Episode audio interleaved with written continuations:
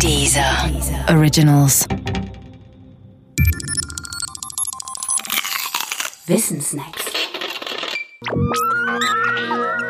Welterfindungen. Wissenschaft in Film und Literatur. Der Terminator. Wer jemals Terminator 1 gesehen hat, der begreift vermutlich nicht, warum dieser Film, ein B-Movie im Jahr 1984, jemals hat erfolgreich sein können. Eine mittelmäßige Story mit einem viel zu langen und viel zu zähen Terminator-Ende. Mehr ist Terminator 1 nicht. Wer jemals Terminator 3 gesehen hat, dem ist vermutlich nur die spektakuläre Verfolgungsjagd mit dem fünfachsigen Autokran in Erinnerung geblieben. Mehr wohl auch da nicht.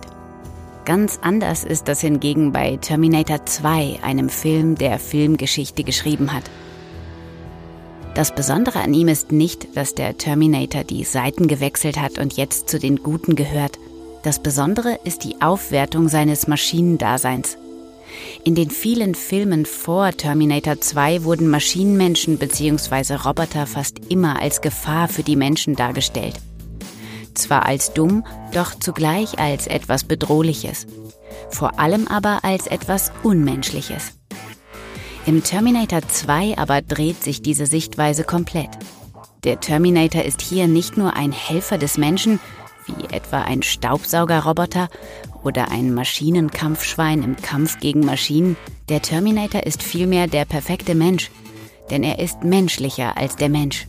Und zwar deshalb, weil er nicht anders kann weil er im Unterschied zum Menschen programmiert ist und deshalb keine Willensfreiheit besitzt. Weil er also gänzlich unvermögend ist, Böses zu tun, vorausgesetzt er ist auf das Gute programmiert. Sarah Connor, die weibliche Protagonistin, kommentiert den Umgang des Terminators mit ihrem Sohn John in einem bemerkenswerten Monolog so. Als ich John mit der Maschine sah, war es auf einmal ganz klar. Der Terminator würde niemals aufhören. Er würde ihn niemals verlassen. Und er würde ihm niemals wehtun, ihn niemals anbrüllen oder sich betrinken und ihn schlagen oder behaupten, er wäre zu beschäftigt und hätte keine Zeit für ihn.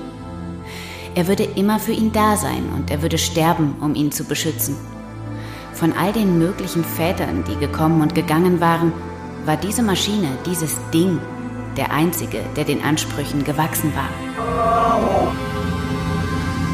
Dass Maschinenmenschen kein Fluch, sondern ein großer Segen sein können, das ist das Neue an diesem Film. Roboter werden durch den Terminator 2 entdämonisiert und aufgewertet. Wie schwer uns eine solche Aufwertung im täglichen Leben immer noch fällt, zeigt die Debatte um das autonome Fahren. Natürlich werden auch autonom fahrende Autos niemals ganz unfallfrei fahren, das ist klar. Genauso klar sollte allerdings sein, dass sie trotzdem viel besser fahren als der Mensch. Und außerdem kämen sie auch gar nicht erst auf die Idee, illegale Straßenrennen zu bestreiten.